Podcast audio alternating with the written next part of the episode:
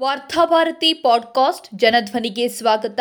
August ಹದಿನೆಂಟು, ಎರಡು ಸಾವಿರದ ಇಪ್ಪತ್ತೆರಡು ಗುರುವಾರದ ವಾರ್ತಾಭಾರತಿ ಸಂಪಾದಕೀಯ. ಗುಲಾಮಿ ಸಂಕೇತಗಳು ಅಳಿಯಲಿ. ಅದು ಎರಡು ಸಾವಿರದ ಹದಿಮೂರು ಆಗಸ್ಟ್ ಬಿಹಾರದ ರೋಹ್ತಾಸ್ ಜಿಲ್ಲೆಯ ಬಡ್ತಿ ಗ್ರಾಮದಲ್ಲಿ ಐನೂರಕ್ಕೂ ಅಧಿಕ ಮೇಲ್ಜಾತಿಯ ಜನರ ಗುಂಪು ಸ್ಥಳೀಯ ದಲಿತರ ಮೇಲೆ ಬರ್ಬರ ದಾಳಿಯನ್ನು ನಡೆಸಿತು ಈ ದಾಳಿಯಲ್ಲಿ ಓರ್ವ ಮೃತಪಟ್ಟು ನಲವತ್ತಕ್ಕೂ ಅಧಿಕ ಮಂದಿ ಗಾಯಗೊಂಡರು. ಈ ಭೀಕರ ದಾಳಿಗೆ ಕಾರಣವಿಷ್ಟೇ. ಸ್ಥಳೀಯ ದಲಿತರು ಒಂದಾಗಿ ಇಲ್ಲಿನ ದೇವಸ್ಥಾನವೊಂದರ ಸಮೀಪ ರಾಷ್ಟ್ರಧ್ವಜವನ್ನ ಹಾರಿಸಿ ಸ್ವಾತಂತ್ರ್ಯ ದಿನವನ್ನ ಆಚರಿಸಲು ಮುಂದಾದ್ರು. ಇದು ಮೇಲ್ಜಾತಿಯ ಜನರನ್ನ ಸಿಟ್ಟಿಗೆಬ್ಬಿಸಿತು ಅವರೆಲ್ಲರೂ ಒಂದಾಗಿ ಈ ಧ್ವಜಾರೋಹಣವನ್ನ ತಡೆದು ಅಲ್ಲಿ ನೆರೆದಿದ್ದ ದಲಿತರ ಮೇಲೆ ಮುಗಿಬಿತ್ತರು. ದಾಳಿಯಲ್ಲಿ ಓರ್ವ ಗರ್ಭಿಣಿಯ ಹೊಟ್ಟೆಗೆ ತುಳಿದಿದ್ದು ಸ್ಥಳದಲ್ಲೇ ಆಕೆಗೆ ಗರ್ಭಪಾತವಾಯಿತು. ಮಕ್ಕಳ ಮೇಲೂ ರಾಡ್ಗಳಿಂದ ದುಷ್ಕರ್ಮಿಗಳು ಹಲ್ಲೆ ನಡೆಸಿದ್ರು. ದಲಿತರ ಗುಡಿಸಲಿಗೂ ಬೆಂಕಿ ಹಚ್ಚಲಾಯಿತು. ಈ ಘಟನೆಗೆ ಒಂಬತ್ತು ವರ್ಷಗಳು ಸಂದಿವೆ.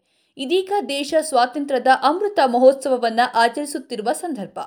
ಮೋದಿಯವರ ಆದೇಶದಂತೆ ಮನೆ ಮನೆಗಳಲ್ಲಿ ರಾಷ್ಟ್ರಧ್ವಜಗಳು ಹಾರಾಡಿವೆ. ವಿಪರ್ಯಾಸವೆಂದರೆ ಈ ಸ್ವಾತಂತ್ರ್ಯೋತ್ಸವ ಸಂಭ್ರಮಾಚರಣೆಯ ಸಿದ್ಧತೆಯ ಹೊತ್ತಿನಲ್ಲೇ ರಾಜಸ್ಥಾನದಲ್ಲಿ ಅಮಾನವೀಯ ಘಟನೆಯೊಂದು ನಡೆಯಿತು. ಇಲ್ಲಿನ ಶಾಲೆಯೊಂದರಲ್ಲಿ ದಲಿತ ವಿದ್ಯಾರ್ಥಿಯೊಬ್ಬ ಕುಡಿಯುವ ನೀರಿನ ಹೂಜಿಯನ್ನ ಮುಟ್ಟಿದ ಒಂದೇ ಕಾರಣಕ್ಕಾಗಿ ಶಿಕ್ಷಕ ವಿದ್ಯಾರ್ಥಿಗೆ ಭೀಕರವಾಗಿ ಥಳಿಸಿ ಹತ್ಯೆಗೈದಿದ್ದ. ಆಗಸ್ಟ್ ಹದಿನೈದರಂದು ಈ ಘಟನೆ ಮಾಧ್ಯಮಗಳ ಮೂಲಕ ಬೆಳಕಿಗೆ ಬಂತು. ಸ್ವಾತಂತ್ರ್ಯ ಪಡೆದು ಎಪ್ಪತ್ತೈದು ವರ್ಷಗಳು ಸಂದರೂ, ಈ ದೇಶದಲ್ಲಿ ಒಬ್ಬ ದಲಿತ ಹುಡುಗನಿಗೆ ಸಾರ್ವಜನಿಕ ಕುಡಿಯುವ ನೀರಿನ ಮಡಿಕೆಯನ್ನು ಮುಟ್ಟುವ ಸ್ವಾತಂತ್ರ್ಯ ದೊರಕಿಲ್ಲವೆಂದ ಮೇಲೆ ಈ ಸ್ವಾತಂತ್ರ್ಯವೆನ್ನುವುದನ್ನು ಬ್ರಿಟಿಷರು ಯಾರ ಕೈಗೆ ಒಪ್ಪಿಸಿ ಹೋಗಿದ್ದಾರೆ ಎನ್ನುವ ಪ್ರಶ್ನೆ ದೇಶವನ್ನ ಕಾಡತೊಡಗಿದೆ. ವಿದ್ಯಾರ್ಥಿಗಳಿಗೆ ಜಾತ್ಯತೀತತೆ, ಸಮಾನತೆಯನ್ನ ಬೋಧಿಸಿ ಸಮಾಜವೊಂದನ್ನ ಕಟ್ಟುವ ಹೊಣೆಗಾರಿಕೆ ಶಿಕ್ಷಕನದು. ದೇಶದ ಸ್ವಾತಂತ್ರ್ಯದ ಅಳಿವು ಉಳಿವು ಆತನ ಕೈಯಲ್ಲಿದೆ. ಅಂತಹ ಶಿಕ್ಷಕನೇ ಜಾತೀಯ ಮನಸ್ಥಿತಿಯನ್ನ ಹೊಂದಿ ನೀರು ಮುಟ್ಟಿದ ನೆಪದಲ್ಲಿ ದಲಿತ ಬಾಲಕನನ್ನ ಥಳಿಸಿ ಕೊಂದಿದ್ದಾನೆ. ವಿದ್ಯೆ ಕಲಿಸುವ ಒಬ್ಬ ಶಿಕ್ಷಕನ ಮಾನಸಿಕ ಸ್ಥಿತಿಯೇ ಹೀಗಿರಬೇಕಾದ್ರೆ ಉಳಿದವರದು ಇನ್ನೆಷ್ಟು ಭೀಕರವಾಗಿರಬೇಡ? ಈ ದೇಶದ ಮಾಜಿ ಉಪಪ್ರಧಾನಿ ಜಗಜೀವನ್ ರಾಮ್ ಅವರ ಪುತ್ರಿ, ಮಾಜಿ ಸಚಿವೆ, ಲೋಕಸಭೆಯ ಮಾಜಿ ಸ್ಪೀಕರ್ ಮೀರಾ ಕುಮಾರ್ ಅವರು ಸಂದರ್ಶನವೊಂದರಲ್ಲಿ ಹೀಗೆ ಹೇಳುತ್ತಾರೆ. ನನ್ನ ತಂದೆ ಈ ದೇಶದ ಉಪಪ್ರಧಾನಿಯಾಗಿದ್ದರೂ ಜಾತಿಯ ಅವಮಾನವನ್ನು ಅನುಭವಿಸಿದರು. ನನ್ನ ತಂದೆಯ ಜಾತಿಯ ಕಾರಣಕ್ಕಾಗಿ ಅವರು ಉದ್ಘಾಟಿಸಿದ ಪ್ರತಿಮೆಯನ್ನ ಗಂಗಾಜಲದಿಂದ ಶುದ್ಧೀಕರಿಸಲಾಯಿತು. ಅತ್ಯುನ್ನತ ಸ್ಥಾನದಲ್ಲಿದ್ದರೂ ಅವರು ಈ ದೇಶದಲ್ಲಿ ಜಾತಿಯ ಅವಮಾನವನ್ನು ಎದುರಿಸಿದ್ರು. ಜಾತಿಯ ಕಾರಣಕ್ಕಾಗಿಯೇ ನನಗೆ ಮನೆಯನ್ನ ನಿರಾಕರಿಸಲಾಯಿತು. ಇದೀಗ ದೇಶದ ಸ್ವಾತಂತ್ರ್ಯಕ್ಕೆ ಎಪ್ಪತ್ತೈದು ವರ್ಷ ಸಂದಿವೆ. ಆದರೆ ದೇಶದಲ್ಲಿ ಯಾವುದೇ ಬದಲಾವಣೆಗಳಾಗಿಲ್ಲ. ಮೀರಾ ಕುಮಾರ್ ಅವರ ಮಾತುಗಳು ಎಪ್ಪತ್ತೈದನೇ ಸ್ವಾತಂತ್ರ್ಯೋತ್ಸವದ ಮುಖಕ್ಕೆ ಹಿಡಿದ ಕನ್ನಡಿಯಾಗಿದೆ ಸ್ವಾತಂತ್ರ್ಯೋತ್ಸವದ ದಿನ ಪ್ರಧಾನಿ ನರೇಂದ್ರ ಮೋದಿಯವರು ಕೆಂಪು ಕೋಟೆಯ ಮೇಲೆ ನಿಂತು ಭವ್ಯ ಭಾರತದ ನಿರ್ಮಾಣಕ್ಕಾಗಿ ಪಂಚ ಸಂಕಲ್ಪವನ್ನು ತೊಡಲು ಕರೆ ನೀಡಿದ್ರು. ಅದರಲ್ಲಿ ಮುಖ್ಯವಾದ ಎರಡು ಸಂಕಲ್ಪಗಳು, ಗುಲಾಮಿ ಮನಸ್ಥಿತಿಯಿಂದ ಹೊರಬಂದು ಗುಲಾಮಿ ಸಂಕೇತಗಳನ್ನು ಕಿತ್ತು ಒಗೆಯುವುದು ಹಾಗೂ ಭಾರತದ ಪರಂಪರೆಯನ್ನ ಎತ್ತಿ ಹಿಡಿಯುವುದು. ಆದರೆ ಇಂದು ದೇಶದಲ್ಲಿ ನಡೆಯುತ್ತಿರುವುದೇನು? ಭಾರತದಲ್ಲಿ ಗುಲಾಮಿ ಮನಸ್ಥಿತಿ ಬ್ರಿಟಿಷರು ಆಗಮಿಸಿದ ಬಳಿಕ ನೆಲೆಯೂರಿತ್ತಲ್ಲ. ಬ್ರಿಟಿಷರು, ಮೊಘಲರು ಈ ದೇಶಕ್ಕೆ ಆಗಮಿಸುವ ಮುನ್ನವೇ ಈ ನೆಲದಲ್ಲಿ ದೊಡ್ಡ ಸಂಖ್ಯೆಯ ಜನರಿಗೆ ಸಾರ್ವಜನಿಕ ಕೆರೆಯ ನೀರನ್ನು ಮುಟ್ಟುವ ಸ್ವಾತಂತ್ರ್ಯವಿರಲಿಲ್ಲ. ಈ ದೇಶದ ಬಹುಸಂಖ್ಯಾತರು ಕೆಲವೇ ಕೆಲವರ ಗುಲಾಮರಾಗಿ ಶೋಷಣೆಗೊಳಗಾಗ್ತಾ ಇದ್ರು. ಅವರಿಗೆ ಶಿಕ್ಷಣದ ಹಕ್ಕಿರಲಿಲ್ಲ. ರಸ್ತೆಯಲ್ಲಿ ಓಡಾಡುವ ಸ್ವಾತಂತ್ರ್ಯವಿರಲಿಲ್ಲ. ದೇವಸ್ಥಾನದೊಳಗೆ ಪ್ರವೇಶಿಸುವುದಂತೂ ದೂರದ ಮಾತು.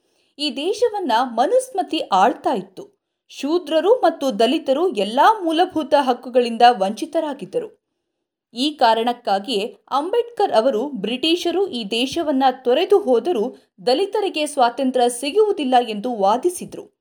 ಅವರ ಅನುಮಾನ, ಆತಂಕ ಭಾರತದಲ್ಲಿ ನಿಜವಾಗ್ತಿದೆ. ಪ್ರಧಾನಿಯವರು ಹೇಳುವಂತೆ ಗುಲಾಮಿ ಮನಸ್ಥಿತಿಯಿಂದ ಹೊರಬಂದು ಎಲ್ಲ ಗುಲಾಮಿ ಸಂಕೇತಗಳನ್ನು ಕಿತ್ತು ಹಾಕುವುದಾದರೆ ಮೊತ್ತ ಮೊದಲು ಈ ದೇಶದ ಜಾತಿ ಅಸಮಾನತೆ ತೊಲಗಬೇಕು.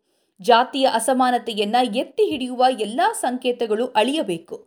ವಿಪರ್ಯಾಸವೆಂದರೆ ಸ್ವಾತಂತ್ರ್ಯ ಸಿಕ್ಕಿದ ಕೆಲವೇ ದಶಕಗಳಲ್ಲಿ ರಾಜಸ್ಥಾನದ ಹೈಕೋರ್ಟ್ ಮುಂದೆ ಮನು ಮಹರ್ಷಿಯ ಪ್ರತಿಮೆಯನ್ನು ನಿಲ್ಲಿಸಲಾಯಿತು. ಭಾರತದಲ್ಲಿ ಸಂವಿಧಾನ ಜಾರಿಗೊಂಡಿರುವುದೇ ಮನುಸ್ಮತಿಯ ಅಸಮಾನ ಸಮಾಜವನ್ನ ಅಳಿಸಿ ಹಾಕುವುದಕ್ಕಾಗಿ ತಲೆತಲಾಂತರಗಳಿಂದ ದಲಿತರನ್ನು, ಶೂದ್ರರನ್ನು ನಿಕೃಷ್ಟವಾಗಿ ಕಂಡ ಅವರನ್ನ ಗುಲಾಮಿ ವ್ಯವಸ್ಥೆಗೆ ತಳ್ಳಿದ ಮನುಸ್ಮೃತಿಯನ್ನ ಬರೆದ ಮನು ಮಹರ್ಷಿಯ ಪ್ರತಿಮೆಯನ್ನ ಹೈಕೋರ್ಟ್ ಮುಂದೆ ಸ್ಥಾಪಿಸಲಾಯಿತು ಎಂದ ಮೇಲೆ ಅದೇ ರಾಜ್ಯದಲ್ಲಿ ದಲಿತ ಬಾಲಕನೊಬ್ಬನನ್ನ ನೀರು ಮುಟ್ಟಿದ ಕಾರಣಕ್ಕಾಗಿ ಥಳಿಸಿ ಕೊಂದರೆ ಅದರಲ್ಲಿ ಅಚ್ಚರಿ ಏನಿದೆ? ಎಲ್ಲಿಯವರೆಗೆ ಈ ದೇಶದಲ್ಲಿ ಮನುಧರ್ಮ ಬೋಧಿಸಿದ ಗುಲಾಮಿ ಮನಸ್ಥಿತಿ ಮತ್ತು ಗುಲಾಮಿ ಸಂಕೇತಗಳು ಅಸ್ತಿತ್ವದಲ್ಲಿರುತ್ತದೆಯೋ ಅಲ್ಲಿಯವರೆಗೆ ಭವ್ಯ ಭಾರತ ನಿರ್ಮಾಣ ಸಾಧ್ಯವಿಲ್ಲ. ಆದುದರಿಂದ ರಾಜಸ್ಥಾನದ ಹೈಕೋರ್ಟ್ ಮುಂದಿರುವ ಗುಲಾಮಿ ಸಂಕೇತವನ್ನ ಕಿತ್ತೊಗೆಯುವ ನೇತೃತ್ವವನ್ನು ಪ್ರಧಾನಿ ನರೇಂದ್ರ ಮೋದಿಯವರೇ ವಹಿಸಬೇಕು.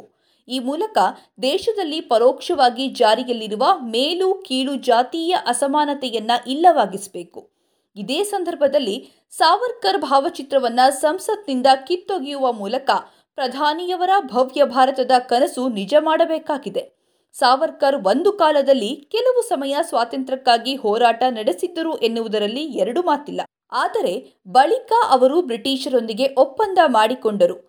ಎರಡೆರಡು ಬಾರಿ ಬ್ರಿಟಿಷರಿಗೆ ಅತ್ಯಂತ ದಯನೀಯವಾಗಿ ನನ್ನನ್ನು ಕ್ಷಮಿಸಿದ್ರೆ ನಿಮ್ಮ ಗುಲಾಮನಾಗಿ ಬದುಕುತ್ತೇನೆ ಎಂಬರ್ಥದ ಕ್ಷಮಾಪಣಾ ಪತ್ರವನ್ನ ಬರೆದ್ರು. ಬ್ರಿಟಿಷರ ಪಿಂಚಣಿಯಿಂದ ಅವರು ಬದುಕಿದ್ರು.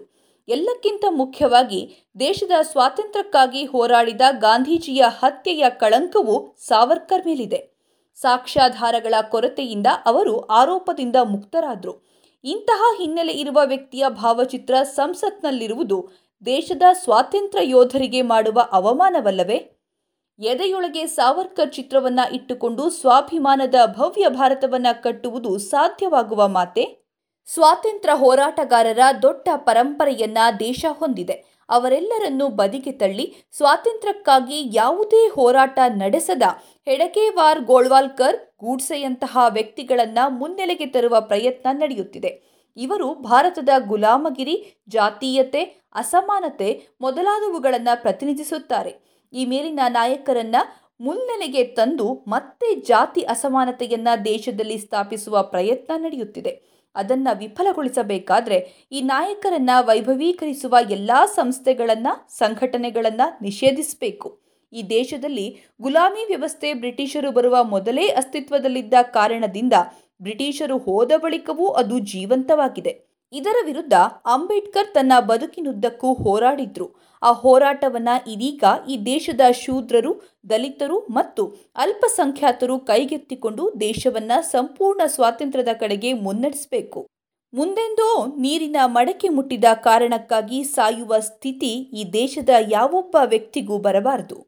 ಅಂತಹದ್ದೊಂದು ಭವ್ಯ ಭಾರತವನ್ನ ಕಟ್ಟಲು ಈಗಿಂದಲೇ ಪಣ ತೊಡಬೇಕು.